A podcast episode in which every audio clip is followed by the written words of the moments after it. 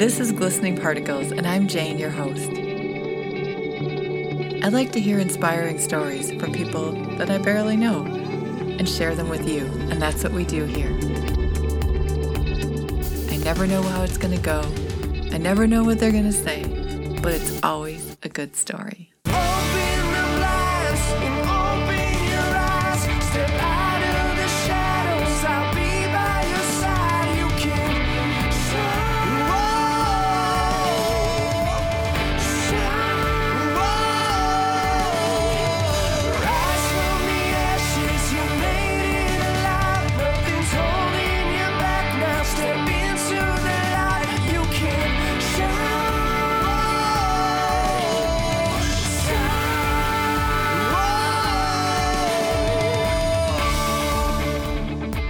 This episode, I talk with Stephen Scoggins. He started out from humble beginnings and eventually built multiple businesses, most recently the Journey Principles. You'll find right from the start that he's a great speaker and he has a lot of great stories, but especially that he'll show how if we pay attention to the people who are coming along in our lives to sort of guide us and, and basically speak into our lives and teach us, we can really go after all the things that we want. And he likes to share that with people. Definitely hang in there for later in the conversation, one of my favorite parts where he talks about the light, as well as when we get into my favorite question, what he's curious about next. So here we have it, Stephen Scoggins. Hi, Stephen. Welcome to the show. Hey, how you doing? I'm pretty excited here. We're just after Thanksgiving, and I was so looking forward to a conversation with you because you sort of bring in like 10 times the energy needed, which is what I love because then I don't have to do as much of the work. So it's a good deal. I um, hope you had a great holiday. So I did. I did. It's so good to see family. You know, I think that's the best part of it. You know, we actually had an extended family. We had our, our JP family. We had my my initial family. We had my wife's uh, family. So we had a we had a big family. We fed about thirty some people. So. oh my gosh, that's exciting! How fun! Oh that's yeah, we had fun. So I wanted to start with how we met, which is kind of funny because you're officially my very first person to come approach me to get on the show. So I think um, one of oh. your team saw another podcast interview that I did with a different person and mm-hmm. liked it and approached me. And it was so exciting to have someone oh, come that's awesome. over to the show. Yeah. So thank yeah, you. Yeah, Josh, Josh is a really good guy. He's my he's he's my publicist and uh, he is uh, he's always on the lookout for really creative, really uh, life giving, really um, uh, really exciting shows that help people get unstuck or kind of get on their way in life, which is kind of our, you know, kind of our mission. Mm-hmm. So uh, he approached me and said, "You got to check out this podcast." I'm like, "Oh, okay, awesome." And then you and I had that initial first call to kind of just kind of get to know each other a little bit. Yeah, I'm like, "Yeah, this lady's awesome. We're we're going to talk to her for sure." I know we have things to talk about. All right, right, so um, let's tell the audience a little bit about what you do, and then we'll kind of backtrack and find out how you got there because I think it's such a cool story. Oh yeah, absolutely. Um, well, if I look at what you call the business card title, which is what uh, your marketing folks tell you you're supposed to say about yourself, right. um, they, they, would consider me a, a best-selling author, entrepreneur, uh, inspirational speaker, and philanthropist. Um, along with being a master life strategist for what the, for what that's worth. Um, it's a, all it is is it's a lot of different ways to say I like to help people. so. Um, those are some great titles though. Master Life Strategist. That one's pretty. Yeah. That sounds pretty darn good. Yeah, they've recently coined a new nickname. Um, recently called calling me the seed planter. I have this ability, um, mm-hmm. and I don't mm. know if, uh, well, I say I have this ability. I've been told I have this ability to sit down with somebody for the first time, um, and plant a, a, specific kind of seed based on a specific kind of season of life they're in, um, to help them kind of get unstuck and onto an, another level or another another degree. Um, I don't do it intentionally. I just it's it's one of those things where I'm just trying to listen to where their needs are, and hopefully uh, can kind of help them recognize what the roadblocks are and just kind of bring awareness to it because I think a lot of times we're walking around the walking around the world and we're not really really aware of our true roadblocks. We we have an idea what we think they are, and most of the time it's it's much deeply uh, deeply rooted uh, than just the initial snapshot. So I uh, I founded the Journey Principles Institute. Mm-hmm. In March of 2015, uh, so I'm the CEO and the founder of that. Uh, that led me to this uh, what I call life creation moment uh, where I do spend time trying to breathe new life into people as I come in contact with them, whether it's on a stage, uh, whether it's on a, a, radio show or a podcast like yours, any mm-hmm. kind of way that I can actually help give back. Um, you know, I've, I've, I've come to realize we, we end up serving the people we once were. And you know, I was a used to be a homeless kid. Uh, I uh, grew up in uh, extreme poverty, uh, broken family, things of that nature. And then uh, through a miracle, through a, a a great deal of miracle miraculous events. I, have I've went on to create some pretty successful businesses, uh, multi multi million dollar businesses in multiple states, and you know, so all of that is to say that uh, I've went through a tremendous amount of hurt, pain, and uh, and trem- and a tremendous amount of overcoming adversity, only to realize where the principles really were and how to apply those principles to a day in and day out life. I think it's one of the reasons why I'm able to sit down with most folks and kind of come from a place of empathy and sympathy to a degree without letting the, without letting the conversation go to victim mentality. So uh, mm-hmm. that's kind of a I guess a snapshot for I, I, guess for the listeners. Um, so I don't know if that's is that enough. I think we just finished up. We're wrapped. totally kidding. No, I wanted yeah that was that was a really good snapshot. Now I'm going to deep dive into a few of those things because um, your story is so good. So the first thing, going back to the, even the seed planting, there's this thing in life where we cross paths with people for you know a moment maybe for mm-hmm. two minutes in a line or an hour somewhere or next to them on the plane and mm-hmm. sometimes those things seem so random and i think that's probably what you're doing with the seed planting it's within you and it's meant to happen and mm-hmm. it just happens and oh um, absolutely um, we need to pay, pay attention to those things don't you think like was there a point a point in your life where you started noticing those seeds being planted in you where you went, oh, that was a moment for me. That was, that's going to make me grow? Oh, absolutely. You know, I had this, um, when I when I was I, what I call breaking free or, or your breakthrough moment, where your your moment when you're where you're that caterpillar that's or uh, that you're finally get or you finally kind of rustle up this cocoon, you kind of break free, mm-hmm. and you're kind of now the butterfly. You know, growing up in an environment that I grew up in, for whatever reason, one of my father's supervisors, um, and I, my, my dad was gone most of my life, but uh, around the age of 13, 12, 13, 11, uh, I began working construction part time uh, with him during the during most of the summers, most of the vacation days after school. And his supervisor, a guy named by the name of Steve Myrick, uh, for whatever reason, would pull me down and talk to me about life. He would talk mm to me about hmm. selling real estate and, and how houses worked and how my grandfather, uh, who, who suffered from alcoholism, and my father, who suffered from alcoholism, if I could avoid doing these three things, how my life would be different, how they're how they should have been multimillionaires, and then they, you know, let it let it slip through their fingers because of the the alcoholism and because of the character and integrity and he just really mm-hmm. really fed me a lot and you know at 11 12 13 years old because it happened over several years you don't mm-hmm. really think about it in that moment where that seed's been planted or where you're really thinking about it. But I do remember one conversation specifically that he came to me about um, when he was trying to, I think, help me understand really where I was in life. And I was about 13 and a half, 14 years old. And he told me the story about a friend of his that was a, uh, had been a reporter for the New York Times. And the New York Times reporter had spent all this time really trying hard to find um, a story and part of what he did was he he was able to come across a story, and his his editor said, "You know what? We want to do a story on the top ten things that make people successful, the top mm. ten things that the differences between a successful person and an unsuccessful person." And he said, "You know what? That sounds like a great plan. I, I like that." Well, as the reporter left, and they keep in mind this is this is a 75 year old man telling me the story. I think trying to break through to my thick skull, he tells me he goes, you know, he goes, but he goes, he said, but the guy stopped and he realized that really it wasn't as important to find out what the seven steps of to becoming successful were. It was the, about finding out the steps to prevent you from becoming success successful. You know, finding out those those hurdles, those roadblocks, those those stumbling oh, the things, obstacles, stumble the over obstacles. over and over again. Right. I heard it once uh, said one time. We take the same test over and over until we pass it. So anytime we don't pass the test, we just have to take it again. So, mm-hmm. but he's telling me the story, and he, and he, says so. The guy goes to uh, where the bridge connects to New Jersey and New York, and there's a homeless camp there.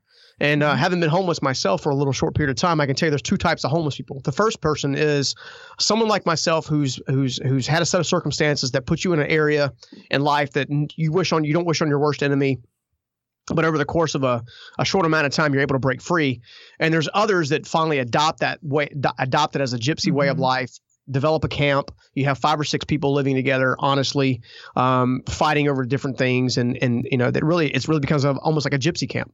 Mm-hmm. Um, fortunately for me, mine was the latter, or the was the prior, not the latter. Um, but he come he, he ran across a man, and I want to say he said the man's name was Kenny, I think, and mm-hmm. he said you know he ran across a guy named Kenny uh, Dartmouth and I don't know if, the, if the name's true or not, 100 percent, because he was telling me a story. But he said as he's talking to this guy, um, he bumps up to him, and the guy's like really kind of skittish at first. He's kind of like, you know, stay away from me. I don't know who you are. You obviously not from this camp. Uh, you have shoes on, you know. Right. So, uh, so he looks at the guy and, and he says, "You look, I'm, I'm not here to cause any trouble. I'm just I'm just curious. I'm I'm here. I'm with the New York Times. I'm I'm here to do a story on you know what it takes to become successful." And the guy kind of looked at him like, well, "So what are you doing here?" You know, even instinctively, the guy kind of knew that he hadn't kind of lived up to his full potential. He goes, "I'm just curious. What do you think led you here?" Because I've asked myself that question many many times.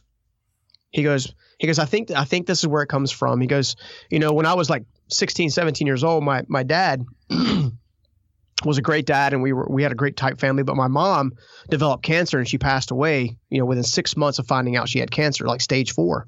Mhm. And the moment that happened, my my dad changed. He began drinking all the time. Um, he began a, he he began becoming abusive without actually physically lifting his hands, saying very critical things, very angry things, very hurtful things.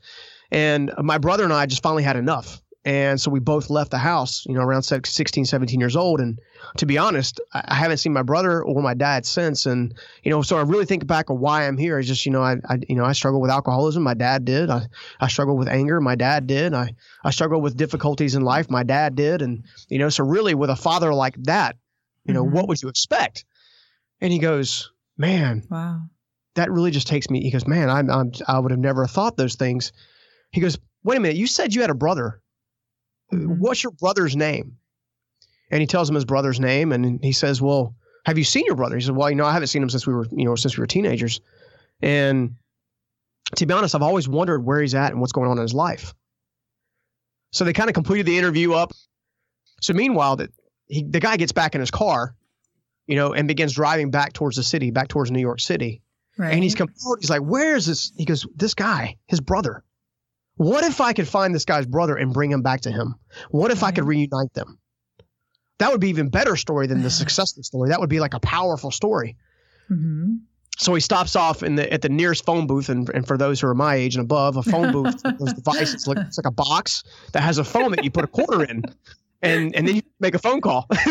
And then there's You a giant phone book in there, like printed. exactly, exactly. a- like six inches thick. know, like you used to bust your knees open when you try to hold it with your knees. right. So- This guy stops. He opens up the phone book. He goes through the class. You know what? The, I guess you call the white pages, essentially like Mhm. the classified for phone numbers. He opens it up. He's going line by line. He can't find the guy's name. He said, "Man, I really wish I could find the guy's name." So he says, "You know, what? I'm gonna go a step further. They have the business white pages." So he begins scrolling through the business white pages, and he comes across three men that have the same name. Mm. Uh, one of which owns an automotive place, another of which owns a deli, and another guy um, who had a who had who who had an office on Fifth, and that's all we could find out. So he stops by the first place. He says, "You know that you know." Asks for the guy. He says, "No, that guy's not my brother. I'm not. You know, my I'm I'm from Sicily and and this thing another." And then he stops by the other place and he says, "You know, that's not my brother." And he goes, "Well, man," says two down. I've got I've got three people. I said, "I really hope this next guy's it." So lo and behold, he pulls his car up, bumper to bumper traffic. Mhm. Finally, gets there, um, pays the meter, hops out of the car, looks up, and to the right hand side of his face, he sees on the marquee, he sees the guy's name. Oh. He's- What is what is this? I wonder who this guy is. So he walks inside, goes to the reception's desk, and says, "Look, I'd, I'd like to see so and so." And the guy goes, "You know, I'm sorry, he doesn't see anybody without an appointment." And he goes, Huh. mind asking him, just buzzing him and asking him if he has a brother named named Kenny. Would you mind asking him and, and, and asking him that question? She said, sir, he really doesn't like to be bothered. Um, you know, we, he's got a lot on his plate. He, he's always working. He goes, he goes, he goes, he goes, please, it would mean the world to me if you just ask him. I just met this man. I think he's his brother. I, if I'm wrong, I'll leave. No, no bones about it. No problems.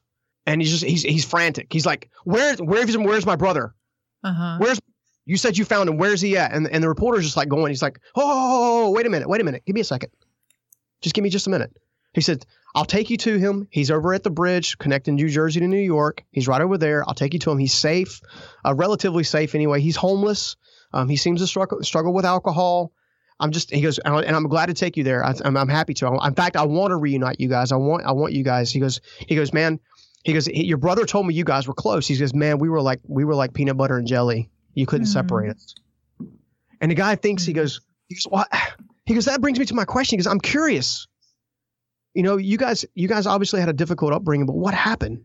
Why are you here? How did you end up becoming in this in this skyscraper building with granite walls everywhere, wearing a Mhm. thousand dollars, these nice, nice shoes, and you know, with a BMW keychain hanging out of your pocket, and your brother's over at over off the bridge? He said, he said, sir, he said, I've asked myself that question a lot. I've really thought about that question, and I always come back to this. He goes, you know, when, when my brother and I were growing up, we had a great life for a little while, and then our mother died unexpectedly from cancer. We had like six months from the time we we not we knew it till the time she passed. My dad was a wreck. He lost his best friend. Um, my mom was awesome. She was terrific, and you know, my dad just changed. He began drinking every day. He began doing stuff that wasn't even in his character. So much so that my brother and I were really kind of feared for our safety. So we we we both left home. And originally, you know, we both stayed with friends, and then we both couldn't stay at the same place. So then I would stay at one place, he would stay at another, and then before long, we just lost touch. I don't know, you know, I don't know what happened. You know, but when I think about why I'm here in this point in time in life, why I'm why I'm able to enjoy some of these benefits of life, because I really go back to my dad. And I always think, you know, to myself and to my kids as I look my kids in my eyes and I'm thinking to myself, and why did I make it here? And he goes, ultimately it came down to this one thing. He goes, with a father of like that, what would you expect? Brother.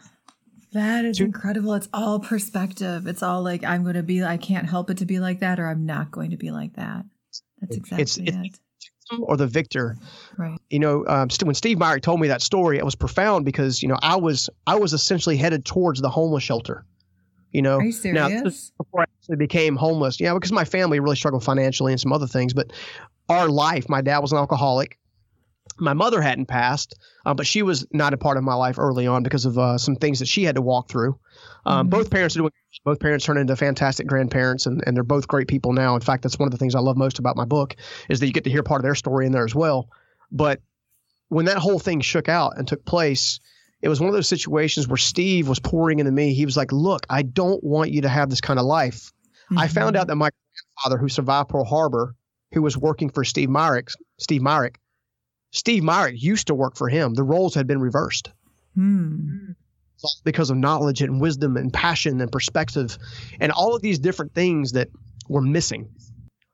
Now here's here's the crazy part. He gave me life-changing information in that moment. Mhm. And because of my because of where I was in my life, I really wasn't ready to receive it. Where I thought it had gone in one ear and out the other, it turns out that at my moment of desperation, almost taking my life at a, overlooking an eight lane highway, those things came right back flooding in like a like a Mm. uh, the the most treacherous river you can think of. It all hit me at once, from the from my top of my head to the bottom of my feet. That information comes, and I'm so like, what words, have I? those words came back to you when you were in that situation, like they just appeared at that point again. Absolutely, that in a that in a timely phone call with a girlfriend's mother. Um, Mm. This woman, uh, her name was Susan Batch. She was my high school girlfriend's mother. I tried to call five people. The first four phone calls never got answered, and then Susan Batts, then the original Mama Wama, picks up the phone, and she Mhm. and she tries to tell me for like hours. She's like, "Where have you? Where are you at?" I'm like, Mhm. "I nowhere. I'm fine. I'm fine. Don't worry about me. I'm good." She's like, "BS. Where are you at? I Mhm. haven't talked in three or four years, and all of a sudden you call me out of the blue crying. Are you serious? Where are you at? And I, she knew. I think that she knew that she, if I could, if she could get me to commit to an answer to her, that I would Uh-huh. follow through. And I remember she's she's going through this this whole like rigmarole like a mother would do to a child. You know, Mhm. you, you should be doing this and what's going on. And she, I think she finally realized I was not going to tell her where I was at. Um, she could hear the horns, the cars honking in the background. She could hear Mhm. you know, semis passing below. She could hear all that. But as I'm as we're having this conversation, she finally gives me 11 words that radically changed my life forever. And they don't sound like much until you really soak let them soak into your soul. Okay. And she told she goes, Stephen, I promise you, and you I want you to repeat this after me. She goes, This too shall pass, and what comes next will be greater. This too shall pass, and what comes next will be greater. And for me, man, I was just like I was torn up and I'm tears in my eyes. And she, she goes, Stephen, I want you to pr- say it. Very Mhm. forceful voice. Had smoked for like 30 years, you know, just say it, you know, kind of thing. And I finally said, yeah, I, I finally said, you know, yeah, all right, this too shall pass, and what comes next will be greater. She's say it like you mean it. Mhm. This too shall pass, and what comes next to be greater. She goes, Great. Now call me tomorrow at 9 a.m. Hmm. Nice. She I mean, pursued she knew. She knew what she just did. That's what's Oh, so cool. Like some people just know the power that they have, and she Mhm. knew it. Oh, absolutely. What's crazier even after that is she convinces me to call her 9 a.m. the next the next morning, which I continue to do for several days after that. I'll probably even closer a few weeks. I Mhm. find myself back on a, a, framing crew for the man Steve Myrick uh, within a few weeks of there. And what's really interesting is I have this uh, litter box moment. Um, that's a whole nother story we don't have time for, but how I found my center, how I found my source, how I found my my place of being, and where I found my significance and my meaning. And and I have this massive, incredible moment by beside a litter box while cleaning cat poop. Um, sounds incredibly like nasty, but it's uh, it's exactly where my life had, had ended up. I was I was trying to earn some cash and um, trying to help my brother out, but within three weeks of that phone call from Susan, right. he came to pass. This too shall pass. What comes next to be greater. And that's when I founded the first of many successful businesses that I've had the pleasure of founding, starting, and creating, uh, called Custom Home Exteriors, based out of Raleigh, North Carolina. That became um, it's a, it's about a forty million dollar business now uh, in three states. I got about four hundred team members across uh, those states, and uh, great team member, great people. But that all started from that from that within three weeks of the bridge while sleeping in a car and and using and learning learning how to use my trash as my as my catapult forward. I was gonna say that's why I believe so so heavily that people can can break free from anything that they think is standing in the way. I think I mean I totally agree with you and what what you've given a couple examples of and I think that's something people really need to like examine in their life. If they don't think they have it I would I can almost guarantee that they do. And that's people somewhere in their life who've been put there to be sort of their guardians or their um, their strength or feeding them that information. Because I think people think like the like the homeless man oh i had a bad my dad was bad so i Mhm. have nothing. But he probably had people like that in his life who were trying to you know give plant the seeds in him but he wasn't seeing them. He wasn't watering them. He wasn't letting them flourish. But you obviously did. You know you took that and went with it but not everybody does. Do you think that's true? Do you think everybody has those people? I mean i have to believe that. You know, I really do. I really do believe those people are around us. It's whether or not we're self aware enough to let them speak into our life. You know, one of the things I do when I'm when I'm meeting with people is I I always ask permissions. That, you know, basically literally ask them almost verbatim this question: Am will you allow me to speak into your life today? mm. And if they tell me no, I just stop. I said, okay, well, when you're ready, then come back to me, or or or, or go to someone else, find help somewhere. Most times, ninety nine percent of the times, they're, they're yes. And what they've done is they've given me permission to help them walk through a very difficult season in their life. And I find that that permission is the first step in letting a mentor really mentor you. Hmm. I mean, sometimes it's not that s- prescriptive. You know, sometimes it's someone you're passing who can give you a message. Like, I think I've I had this once on the bike trail. A random Mhm. person standing by the bike trail, looking out at the water. Um, I stopped to ask him a question about where was the nearest bathroom, which is a common question for me on the trails. If Right. anyone knows me, I forget to check my timings, and um, I'm still trying not to be the one, you know, going trailside. So um, I stopped and asked him, and and then went and then came back, and he was still there, and we ended up having this conversation that I think lasted probably a half an hour, but it almost seemed like time didn't pass because I was Mhm. running late to get back home, and it seemed like everything was fine. And at that point, you know, he talked about three things that were really important to me in my life at that time. He, I mean, like he guided the conversation to those three things. And they were the Mhm. three things I was sort of like carrying in my head while I was riding. And then at the end, as I was riding away, he called out, he called out to me and said, Jane, you're going to have plenty of time to do all the things you want to do. And I just felt like, I felt like that was an angel message or something. Oh, absolutely. Like. I'll never forget that whole scene because it was like how and then he was gone. It was the craziest thing. But that's the thing. If you're paying attention, and Mhm. usually it helps if you have to go to the bathroom because then you have to stop and talk to people. But um, but whatever it is, paying attention to those random strangers because sometimes you don't have enough time to say, "Will you allow me to speak into your life today?" or have a Mhm. conversation that lasts, you know, multiple days or you know continues, but they're still profound. Oh, absolutely. So I was just I had a funny thought as you were sharing about the bathrooms. Uh, men don't like to discuss, uh, talk to each other in the bathrooms. It's more of a grunt work. Excuse me. Hmm. Is that stall open? You know, kind of right, deal. So I'm like, right, maybe we're missing right. opportunities because we won't talk to each other. Who knows? yeah, really. You got to talk about those things. We won't even talk about the one I had on in the high desert in uh, Oregon last last uh, September. But um, and I so I think that like that's a really good message. I mean, I truly believe everybody has people like that that show up in their life, and I it's a matter of you know, I was I, I was I was thinking I was I was say during the process I discovered that there are really six main things that we have that are lacks, things that mm-hmm. um, we find lacking in any given situation at any given time in our life, and we're able to to identify them, and then work towards improving them. Our life becomes more joyful over time and period. Mm-hmm. And uh, you know, so uh, a lot of times when I sit down with folks, I'll typically go over the six lacks with them specifically so they can really begin to understand and ask themselves better questions. The human brain is kind of interesting because it, the way it works, uh, if you ask it a question, mm-hmm. it has mm-hmm. to give you an answer. Seriously. Really? Seriously. Does it? Yeah, you would think. It just answer. It just answers. Not answer so, your yeah. brain. which is really weird. So here's the thing about here's the thing about life. If you're having a hard time getting out of your struggles and your and your stomach blocks and improving your attitude or improving your emotional state or improving your your spiritual state, all you simply have to do is ask yourself a better question. Don't ask why me. Ask mm-hmm. what can I learn from this. Don't ask right. how how come this has always happens to me. Say what needs to change so I can learn from this and grow from this. Mm-hmm. And your mm-hmm. brain will respond with an answer. It'll you can either ask it, you know, why you, and it's going to give you 15 reasons why you, or you can say, what can I learn? It's going to give you 15 ways you can learn from it. Hmm. That's a good way to look at it. I haven't looked at it that way before. I mean, I usually skip past the why me question pretty quickly and jump into the what can I. Well, I mean, that's been a lot of years of training. Now it's more, you know, what what can I do differently when something isn't going the way that I want it to? Or the way right. that I'm trying to drive it to. Um, what can I do differently? What can I learn from this because that didn't work? And so, um, yeah, but I have, but I didn't realize I never thought of it that way. But it has to give an answer. Boy, I'm going to ask it a few more questions after this oh, call. Yeah. Let me tell you that right now. you know, I like to ask it. Typically, ask four questions of my um of my situations and relationships. Really, you can use these four questions with anything.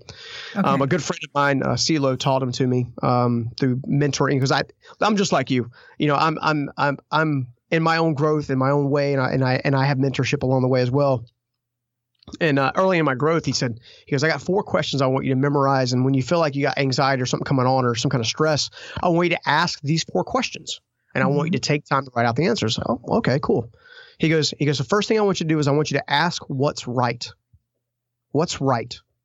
Like, okay. So I began jotting about down some this, answers. Like about the situation, right? Like about yeah, the situation exactly. or about life in general. Uh, yeah, it could be life in general. Because the cool thing about these questions is they're for you. Okay. So you can respond in such a way that you want to. Okay. And he says the reason I want you to do that is because I always want you to I want you to learn to become a person who places gratitude before problems. Mm, right. There's always something to be thankful for. There's always something that you can give thanks over.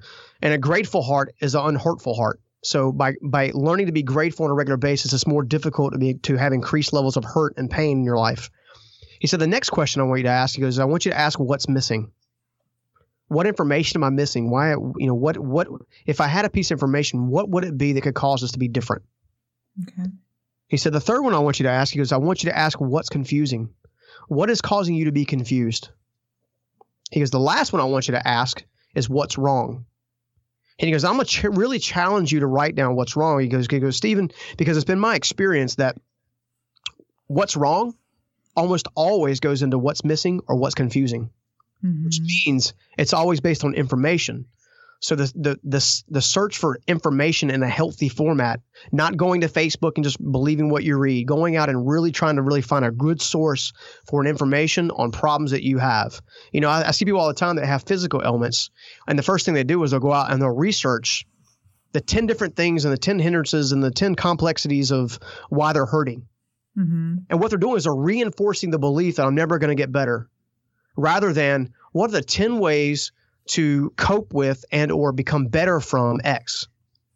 Mm-hmm. And so, what you search for, the, the information you put in your brain, really kind of drives what kind of response you're going to have overall. You know, that's why those six lacks, understanding those six lacks, are so powerful. What are the six lacks? Because I can't let you go without asking that at some point. well, it, it, so the the first lack is the lack of meaning. Okay. So now lack lack of meaning is the meaning you place on something else. It could be your relationship. It could be your career. It could be your own um, how you view yourself. Uh, lack of meaning is what you place on something. Can you give an example of that? Yeah. So, uh, for example, um, when I was growing up, um, I allowed my my meaning to increase my ability to think I had no opportunity. Um, because my father had limited opportunity, my grandfather had limited opportunity. So the value that I placed on my potential uh, opportunity was blocked by the meaning that I was placed on it because I was already blocking my own meaning. Okay. Steve helped me shift that perspective to help me understand that meaning can be changed by choice, meaning could be changed by clarity, it can be changed by understanding, and most of all, perspective. Okay. The next the next lack is the lack of significance. This is how we feel about ourselves in any given situation. It's how we feel in our work. It's how we feel in our own lives. It's how we feel in our relationships. It's how significant we feel to something greater than ourselves.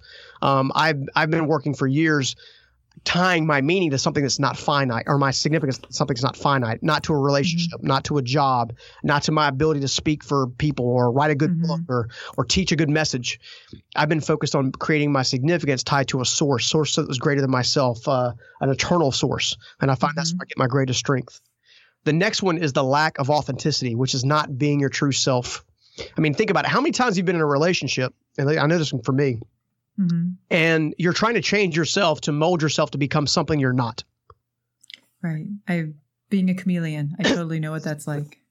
Exactly. Therefore, you're never fully fed, which you're not able to replenish in a timely mm-hmm. fashion, which means you're always drained, you're always withdrawn, you're, you don't have the the elements of encouragement and inspiration you need on a day to day out basis, and all because you're trying to be something you're not. It's exhausting. It is. It's exhausting to do that, and I think what, what when people truly step into their authenticity, their power and their presence and their impact is, you know, multiplied by exponentially, multiplied exponentially. You can't, you can't do the things, you can't do everything you want to do without being authentic. There's always going to be a, like a wall of limitation. Absolutely. Absolutely. And, and these things play on each other. Mm-hmm. You know, the next one's a lack of connection you know, a lot of us when we go through life, we start struggling. The first thing we do is we we withdraw from the world. And what happens is we end up isolating ourselves, and isolation is where depression and anxiety really, really start to set in. It's when you, it's when you really start to to devalue yourself and even challenge your significance even greater. And so, one of the things that I do to kind of combat that is if I'm in a challenging season of life, if I'm if I'm going through something tough, I've learned that even if I just grab a, a laptop and a coffee uh, from a Starbucks and pop my earbuds in and just begin to jot and write or search the web or or read a good book, I'm still allowing myself to be around people. Therefore, I can still see joy in people's eyes. I can still see life. I can still see that there's hope. There's opportunity to have what they have. Not in an envious kind of way, but in a in a grateful kind of way. Rather than being in a in a room with a, with the four walls done, with the curtains drawn, and and and not doing anything to really add value. And for some reason, you can be in a dark room but you know if someone else is in the room with you. You can sense a presence. And mm-hmm. I think that mm-hmm. goes back to the, the the incredible brightness of a soul when it's when it is replenished, when it is full of inspiration and encouraged and empowered. There's just something it almost radiates, you know. Right. When you like when you think about what you just said, when a person is depressed or low or you know in a low energy state, not feeling full and bright like you just described, that is the time that they need to to be around other people to basically not really like um, suck on that energy, but just like absorb some of that human life energy because that's what we are. We're mm-hmm. humans. Mm-hmm. Absolutely. I mean, if you think about it, we're going back to our earlier talking point, which was you know basically the the, the power of a divine intervention, if you will, mm-hmm. the the power of having someone step in, like the the guardian right, angels, if you will. Right. If you're isolated, you're not putting yourself in a position to receive them. Right. You know, yeah, they so, worked really hard to find me. I mean, to stand out on the bike trail in the middle of nowhere, that was hard work. that's right. It wasn't easy yeah. getting up or down. Absolutely. You know, and the and the last two uh, lacks are the lack of security, uh, which is really your physiological protection, um, how how safe and how healthy you are body wise, how stable you are in your finances, how stable you are in your career, uh, things like that. So really, the kind of protection of your current life to kind of avoid that fight or flight response. And the final one, which is probably the one that I struggle with the most especially really breaking free, which was the lack of affirmation. mm. is getting affirmed by someone whom you respect and admire not someone that uh, is is uh, kind of you know kind of affirming you that you don't respect or admire because then it does it kind of falls on deaf ears. Mm-hmm. So finding those people, those those the um, you know the person that met you on the bike trail, the Steve Myricks and the Susan Batts of the world for me, those mm-hmm. people were people in, in whom I admired because they took the time to speak life into me.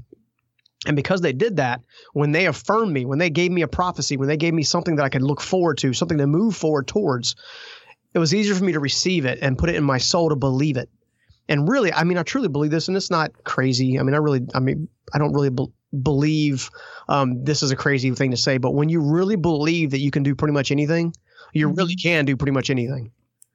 Because I totally agree with you. Steps. So I totally agree with you, but it, it's getting to that belief state. Oh, that, absolutely takes that's the that's the effort. It's getting to the belief state, and once it's there, I completely agree with you. And that's why I'm saying these. So these six lacks, when you when you're able to really kind of look at them and evaluate your rate yourself on a scale of one to ten. Where do I stand? Mm-hmm. You know, how do I how do I rate my significance? How do I rate my meaning? What am I, what's my meaning to life? Um, how do I rate my connection? Am I connected? And do I have quality connection? Do I have quality relationships? Affirmation. What scale of one to ten? Figure out where you're at. And if you're an eight, if you're an eight and above, fantastic for that one. You mm-hmm. can probably you can probably not not make that the key focus. But you're at a, like a an eight to a, like a six and need some improvement. Six and below, you're hurting. And you need mm-hmm. and you need someone you can model after. You need a mentor. You need someone that can coach you through and guide you through to the next step. Someone who's been mm-hmm. where you've been and made it through it that's the kind of mentor you need to be looking for and that the kind of person you be looking for to help increase these different areas of lack. Because when these are strong your light brian so, shines so bright that others from miles away can see it. That's that's true. So how do you how do you get people to get these the help that they need? Do they do that through you and your organization? Or how does that work we there's there's a couple different ways. You know, we we do help a lot of people. We've we've developed a um, because we work with so many people. We developed a way to have uh, what we call virtual coaching, which is done online. We we might use Skype or a tool a tool like Zoom, um, where mm-hmm. we might mm-hmm. have collective collaboration with uh, several people that are looking for healing and help. But most recently, one of the things we just released like a week ago is the Ultimate Life Kit. And what we did is we took the mm. most used questions that people came to us with, the most used things that they would come and say, "Well, I'm stuck because of this," or "I'm something's missing because of this," and we took that and we wrapped it up and we said, "You know what? I want to answer all this stuff." And I'm gonna put it in, in a in a in a format that people can digest easily. So what I did was in the Ultimate Life Kit, we have um, six different videos uh, with mm-hmm. two bonus videos if people want them uh, that are free as well.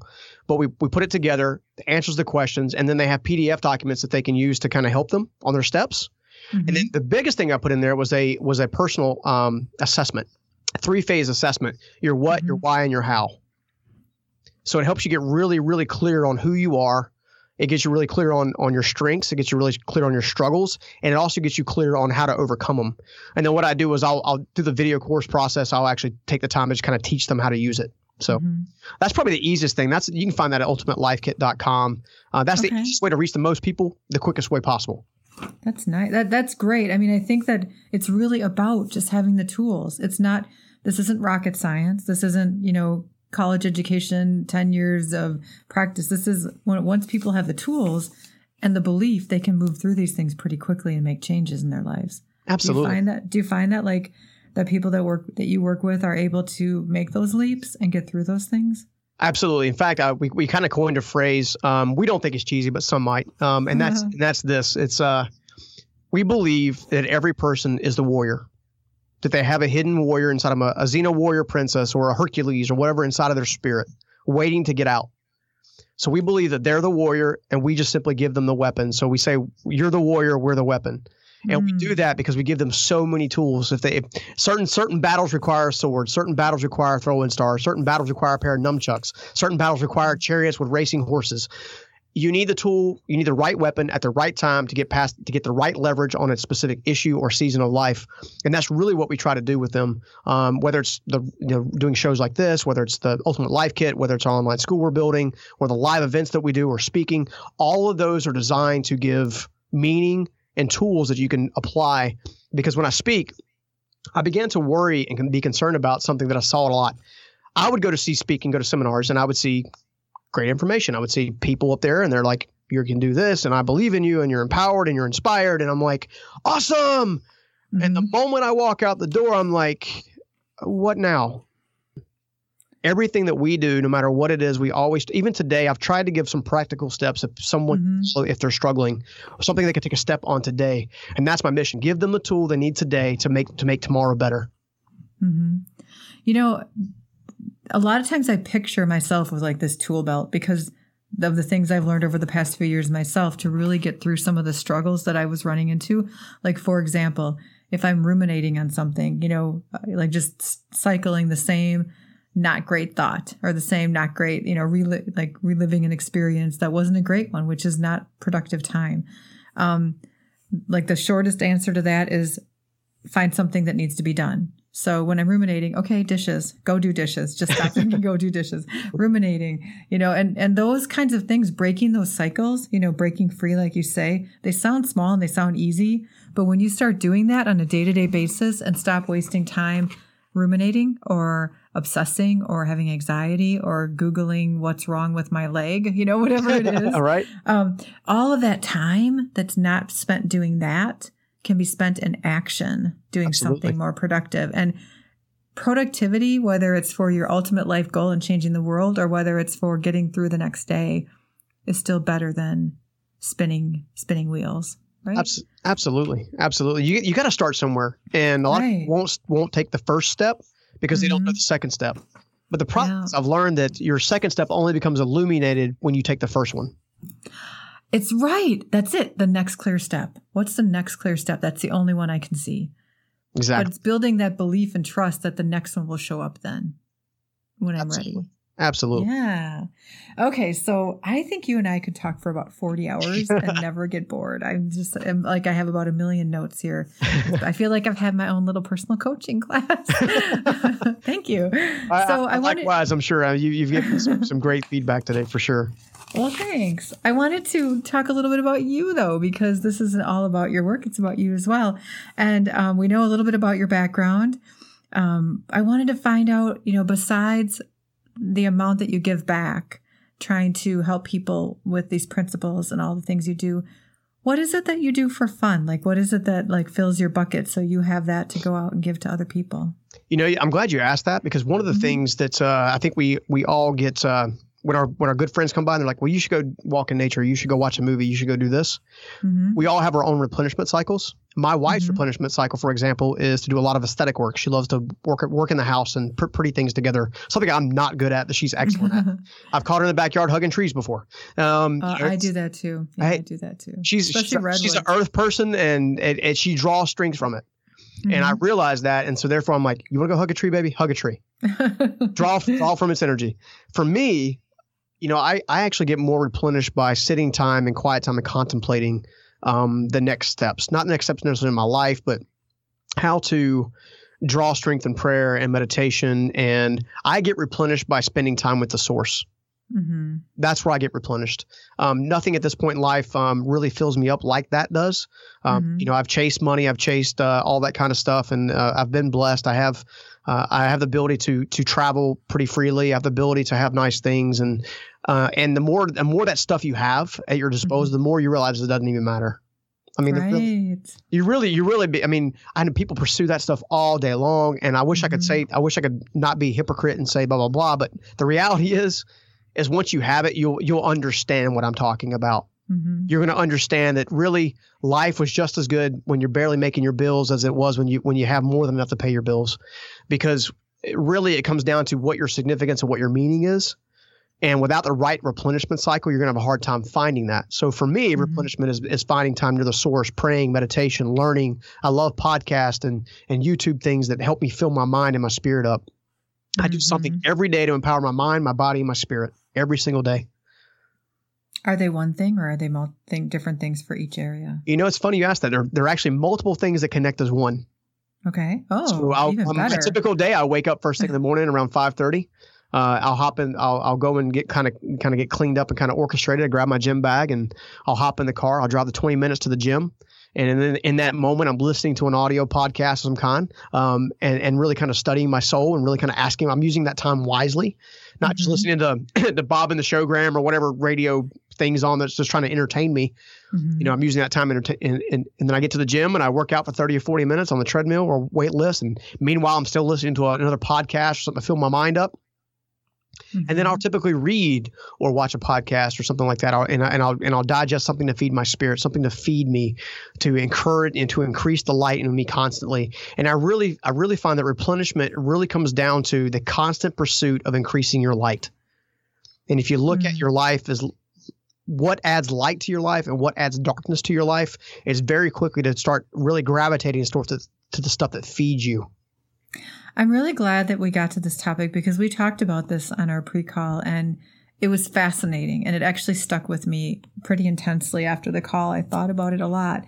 Um, I wanted to mention I love your the way that you do your replenishment because I have about the same actually like almost exact same routine. Like awesome. the gym is 20 minutes away. I go in the morning, I contemplate on the way there, I plan on the way back. But yeah, same thing. So increasing your light and I like I know I know for myself over the last few years especially and probably longer than that, I found that I could not um, feel good if I was watching movies that had really gory things in them mm-hmm. or if I was listening to music that had bad like like hate messages even though I might like the the actual tune or the music mm-hmm. the words I couldn't like they, I would feel bad after them or um like the news I had to de I had deprogrammed myself. the news is by far the worst. yeah, listening, what, listening to the news, the radio, watching the news, um, the newspaper, all of those things. I found that when the more I would listen, or the more I would consume them, the less light I felt. So I really I stay away from all of those things. And there, but there's times when things that can come in that aren't feeding my light, even though I'm trying to feed it. And we talked a little bit about that, about even who we surround ourselves with and that. And so, do you want to talk a little bit? Because I think that's a really great lesson that we forget how everything we see and hear has an effect on that. Yeah, absolutely. I mean, your influences are, are your by far your your biggest tool to encouragement or desperation. Mm-hmm. Right. Oh, good words. I mean, really, really. I mean, really. Uh, if you're struggling in your marriage, for example, the last thing you should be doing is watching the the Housewives or watching um, you know something that's that's you know that that being unfaithful is really big huge part of that because it's just saying mm-hmm. it's going to be okay and all this kind of stuff and it's, it's not reality uh, I've learned that reality TV is not reality at all. Right. it's, it's, it's not the reality. It's not the reality I'm shooting for. Let's just put it that way. So you know, you have these these different things. You know, I I listen to uplifting music all day or when I do listen to music, I listen to podcast, like I mentioned before, podcast. Everything that I try to put in my in front of my eyes and my ear gate mm-hmm. has to feed me, because I've learned that we I have a greater responsibility to this world than to just feed myself entertainment. And if I just constantly feed myself entertainment, one, I can be led away from the light and more towards darkness. Because let's face it, the stuff you read on Facebook, Twitter, mm-hmm. social media, uh, websites, especially the news and the media out there in the world today, all of it's garbage. I have not seen a really great show or really something that really can can feed you and and help you grow in a really really long time. There's always some element of evil or hint of evil in it. There's always some kind of like mm-hmm. darkness in it. And you can't be around that stuff but but so much before it really starts to take ownership in you. I had a good friend of mine. Uh, he's a pastor down in uh, Texas, uh, Keith Craft.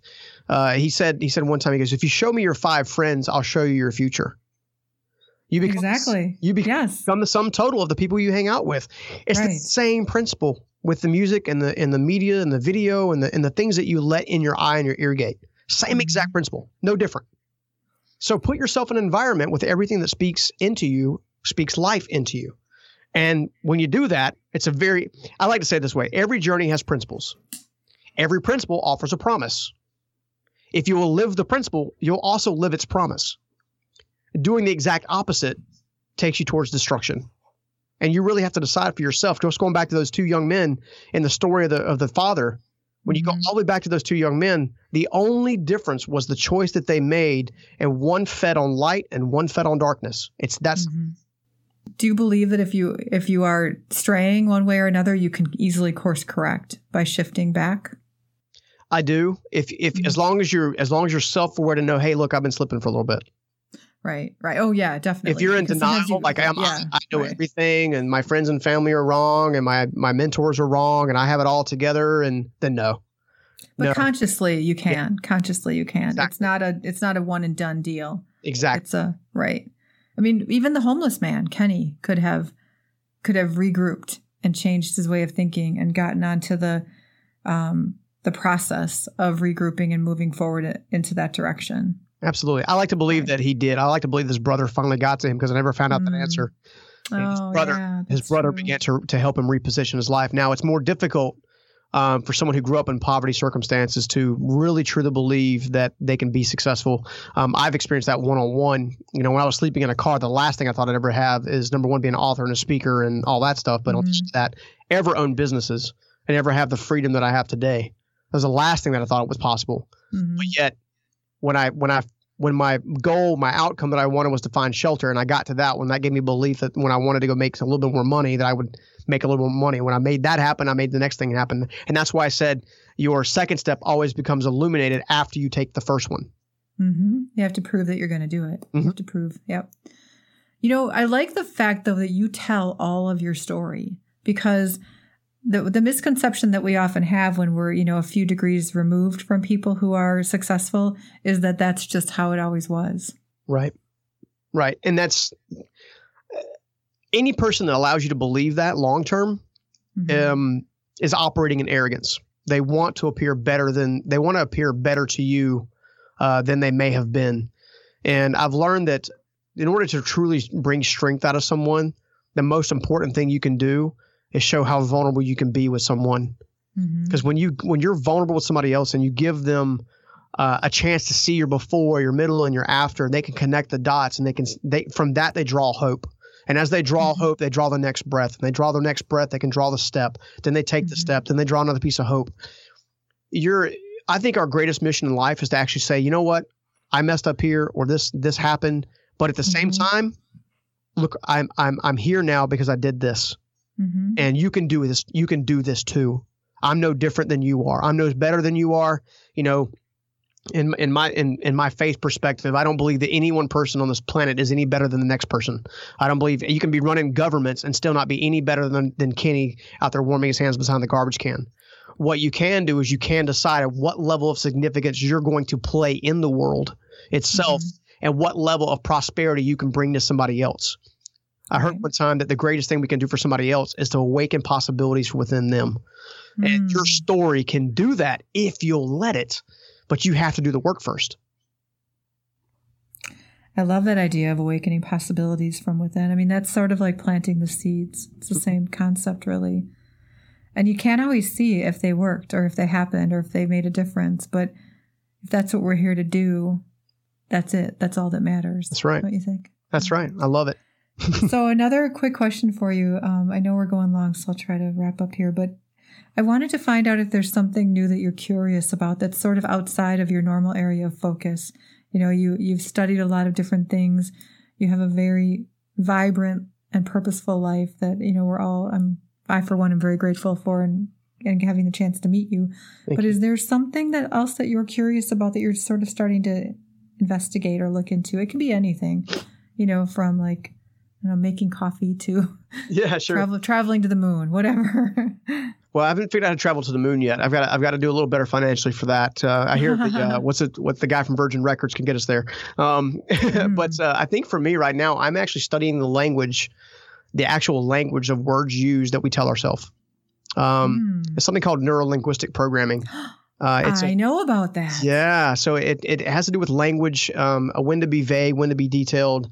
Um, it's outcome focused versus goal focused. It's uh, it's really generated towards how you the lies and the truths that you tell yourself, and the ability to know the difference so I'm getting my master certification in NLP, um, which is just I'm adding it to my my current repertoire of, of of learning how the human mind controls the human spirit. We'd like to think that our spirit controls the mind, but so many times it's the mind that controls the spirit, um, because we determine how much we let we set that spirit free. so, um, so I've, I've, been really curious, to, to really uh, really interested in learning about that and and and and finding out how that really really applies to life. Uh, it it seems like most of the, most of the things I've learned so far can be applied about seventy to eighty percent of the time which I found to be very helpful, especially mm-hmm. in getting someone to what they call rapid cures. What I mean by that is rapid phobia. Um, you're able to help them go back to the moment when the phobia occurred, erase it, and then come forward. Um, those things like that. that. I think it's what I'm most excited about right now. But I'm, I'm a geek. I've turned into this, this guy that loves how the brain operates and how it controls. Oh my gosh, so do I. That's why I can't believe you said it. like, you're going to have to be back on again and talk all about that. Seriously, I'm, I'm not even kidding.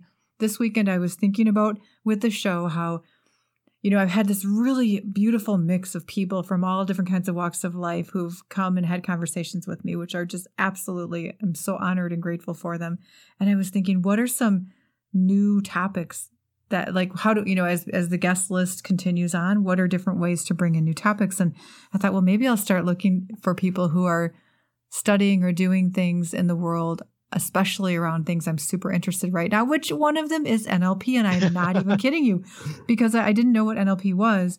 Uh, but someone told me, someone commented on the NLP built into the name of the show. Uh huh. Oh, and wow. I didn't know. Right. So, glistening particles, um, listening art is built into the name of the show, which I think is so cool. So, when that goes into people's brains, you know, when they hear it, it it sort of like subconsciously they get that message as well. That's I awesome. I love it.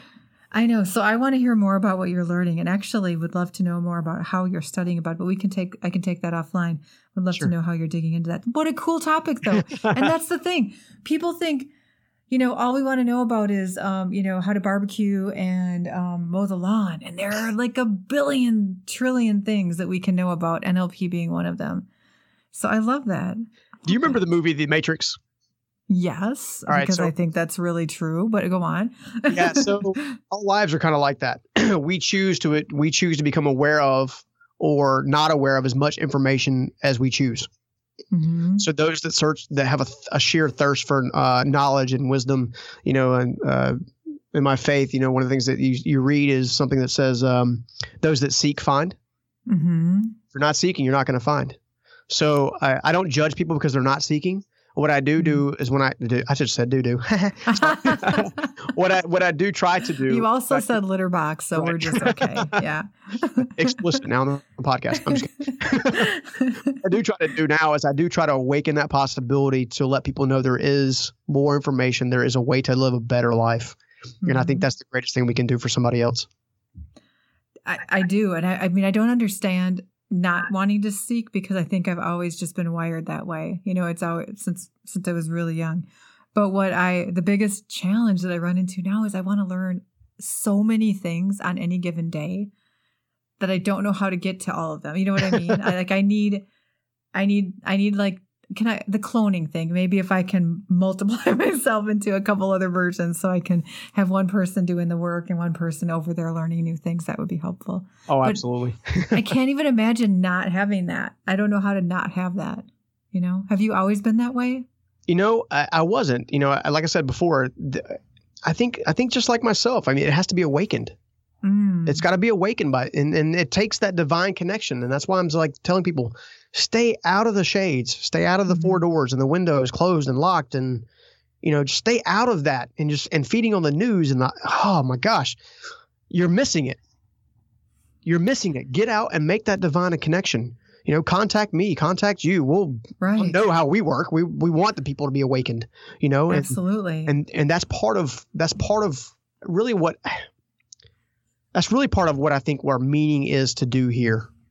I really feel like that's part of what we're meant to do is to not focus so much on the mundane operation of the world, but focus on what comes next and how to prepare well for that and and how to help other people's not help other people not suffer. Imagine if we actually did what Jesus told us to do, which was love one another as he loved us. Right. Imagine how different this world would be. So, in um, in essence of time, I will uh, get. I'll try to wrap this up here.